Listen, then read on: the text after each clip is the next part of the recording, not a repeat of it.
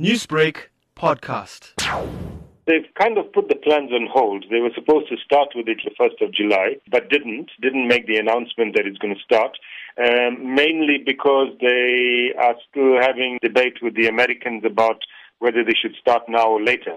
I think that the, the Americans want to do it a bit later for a couple of reasons. One is that they want it to be closer to the American presidential election so that Trump can use it in his campaign. Secondly, that the Americans want fiction of a Palestinian state to be part of the whole plan so that it doesn't seem just like uh, annexation without being able to call something a state, which of course it, it won't be. I think that uh, it didn't uh, didn't start yesterday as it was supposed to. We'll see it uh, uh, later.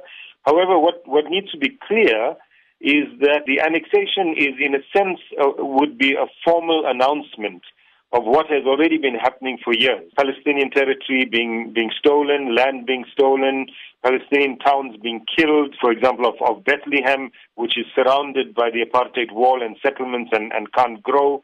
And other towns, uh, one town that's completely surrounded by a wall. So all of this has been happening.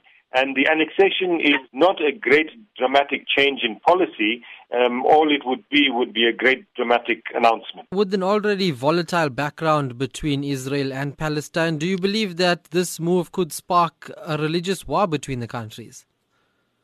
Well, it's never been a religious war. I mean, the the um, the, the, the battle in Palestine is about uh, the indigenous people, Palestinians, whose land has been stolen by immigrants, basically. The Zionist movement that has taken over the land and occupied uh, Palestine. This is what the issue is. On one side, the majority of people are Jews, and on the other side, it's a mixture of uh, Muslims and Christians. It's not and has never really been a religious war.